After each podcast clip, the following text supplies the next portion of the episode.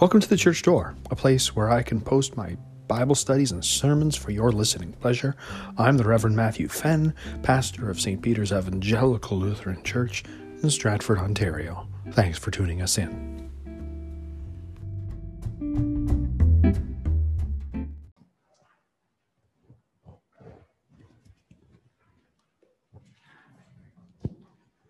Grace to you and peace from God our Father and the Lord Jesus Christ. Amen. The church faced a problem with filling the apostolic vacancy. It was the kind of problem you might experience yourself. Imagine for a moment you have just bought something from IKEA. You open the package and you begin, begin to sort out all the bits and bobs and doodads and pieces, and you've organized them into all neat little piles. Soon, though, you begin to panic. You spent a lot of money and you've organized all the pieces, but there aren't any instructions. Or maybe you have instructions, but you're missing the key piece. That's must have been exactly how the apostles felt in this very early days. What were they supposed to do? Judas had abandoned his office. He betrayed the Lord and he hung himself in despair. Eleven apostles simply would not do. You need to have 12. 12 apostles, like 12 tribes. There's got to be 12. There they were, about to spearhead Jesus' plan to proclaim repentance and the forgiveness of sins in the entire world. And there were supposed to be 12 of them. And they could only count 11. The vacancy had to be filled. And unfortunately, there are no regional pastors to call. How are they going to do that? Did they just have to stay like that? And if not, how should they go about filling this position? Jesus, and, and Bill will confirm this, Jesus did not leave them a constitution and bylaws. They had no divinely uh, inspired procedure to fill the vacancy of the apostolic office. So, what were they going to do? They went to two sources for instruction to the Word and to prayer. Verse 14, which I should have included in our reading, um, said that this little church was constantly in prayer. If you know anything about prayer, it includes a lot of psalms. So as they prayed their psalms, they began to meditate on certain psalms, which talk from time to time about a time when God's people and God's true king would be opposed by a traitor from within, from their midst, betrayed by one who they counted as a close friend and colleague. Peter shows clearly that he understands the inspiration of Holy Scripture the Holy Spirit spoke through the mouth of David. It was that spirit inspired word which enabled them to see how to feel their way forward in this unprecedented situation. The Psalms made it quite clear. It was not only right for someone else to take Judas' place, it was the proper thing to do. And they must have also reflected upon Jesus' own words to them. In that chapter, it's not listed in your bulletin, but in that chapter, Acts 1, verse 8, Jesus told them that you are to be my witnesses, witnesses of me. The person to take Judas' place had to be someone who could testify, bear witness about Jesus. It had to be someone who went around with them all the, all the days since John's baptism right through to the very bitter end.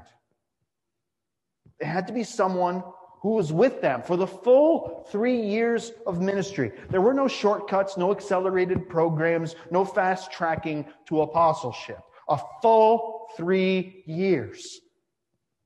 And they had to be an eyewitness to the resurrection of Jesus. No secondary sources. They had to lay their eyeballs right on him. The apostles are unique in this way.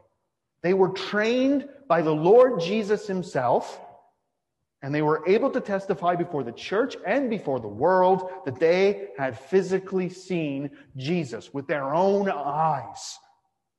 So they discovered what they had to do, and they discovered who and what kind of person they needed to fill it simply by looking at the scriptures by G- and looking at Jesus' word.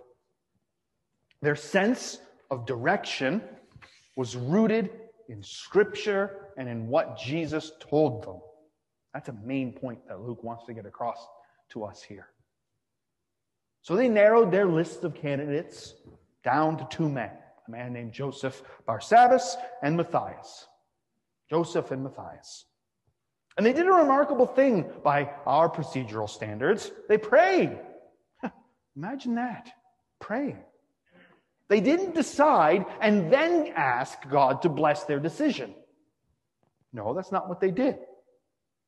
They intentionally didn't decide and then ask God to decide in prayer. They prayed. And they knew that God was not likely to answer their prayer verbally or directly. So, after praying, how are they going to know whom God had chosen? Who was God's man? Joseph or Matthias? To make a decision, they used the well known practice of casting lots. They rolled the dice, flip a coin. They assumed that God would show his will through what some might consider dumb luck 50 50 odds for, for either of them. Imagine that, narrowing your choices down to two, praying to God, and then just flipping a coin. And so they chose Matthias, or rather, they would say, God chose Matthias. Now, some may think this is all rather arbitrary, isn't it? Some may think they should have done it differently. Luke didn't think so. Luke's not telling us to pick our next synodical president by flipping a coin. Bill, don't get any thoughts. He's not telling us to do exactly what the disciples did. No, this is not a set of bylaws and procedures for how to run the church. However, this isn't to say that there is not a very important set of lessons that we can learn and we can emulate. Luke's point is to show how, from the very beginning, the apostles did what they did in the light of Scripture and in the context of prayer. Everything they did was in light of the Scriptures and the context of prayer. Now that applies to us. That applies to us. Think for a moment. Are we control freaks who want to take control over things that shouldn't be in our hands? Do we pray, Thy will be done, and then go and do whatever we were planning to do in the first place? Are we willing to let our choices be overruled, our plans disturbed by God and His Word? Do we really pray, Thy will be done? Or do we mean in our hearts, Thank you, God, in advance for your cooperation on this matter? I fear far too much of what we do as a congregation, as a church body, is predetermined. The outcome has already been decided in advance. And we just ask God to bless it. At the Jerusalem Council in Acts 15, they said it seemed good to the Holy Spirit and to us. We tend to say it seems good to us and the Holy Spirit. The apostles made their decisions relying on God's word. and in the context of prayer? Do we trust in the counsel given by God's word? Do we know the counsel given by God in His word? Brothers and sisters, you can't know what God says in His word if you don't read it. Pray it, meditate on it. Do you pray for His will to be done, even if it's not what you want? Do you let God have the last say? Instead of making sure that you get the first and the last word with nothing but a pious prayer sandwiched in between.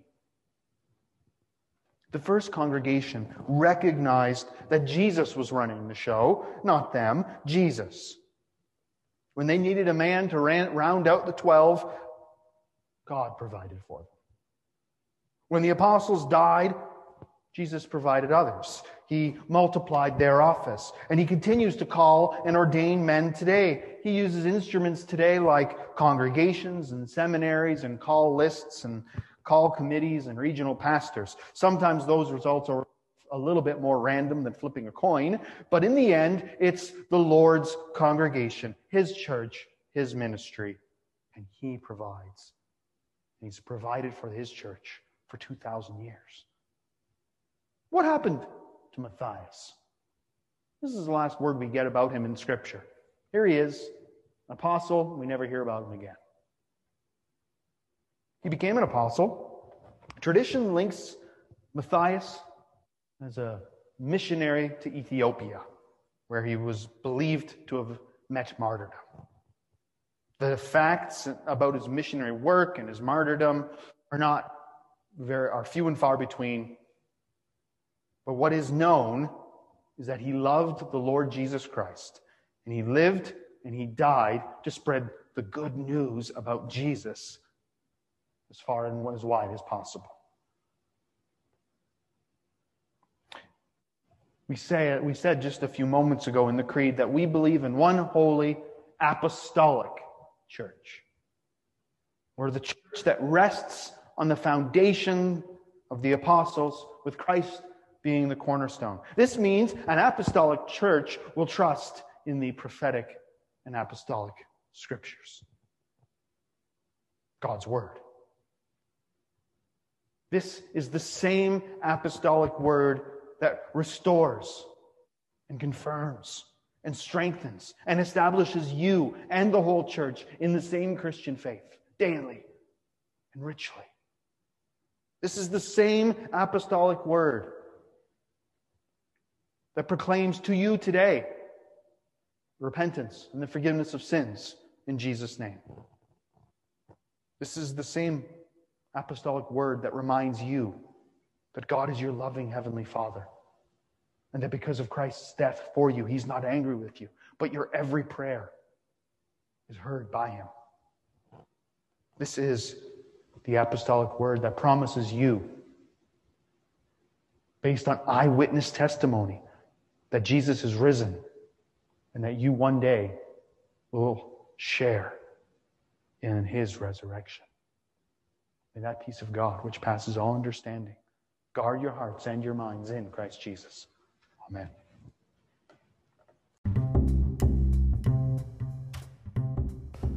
You've been listening to The Church Door. Thanks again for tuning in.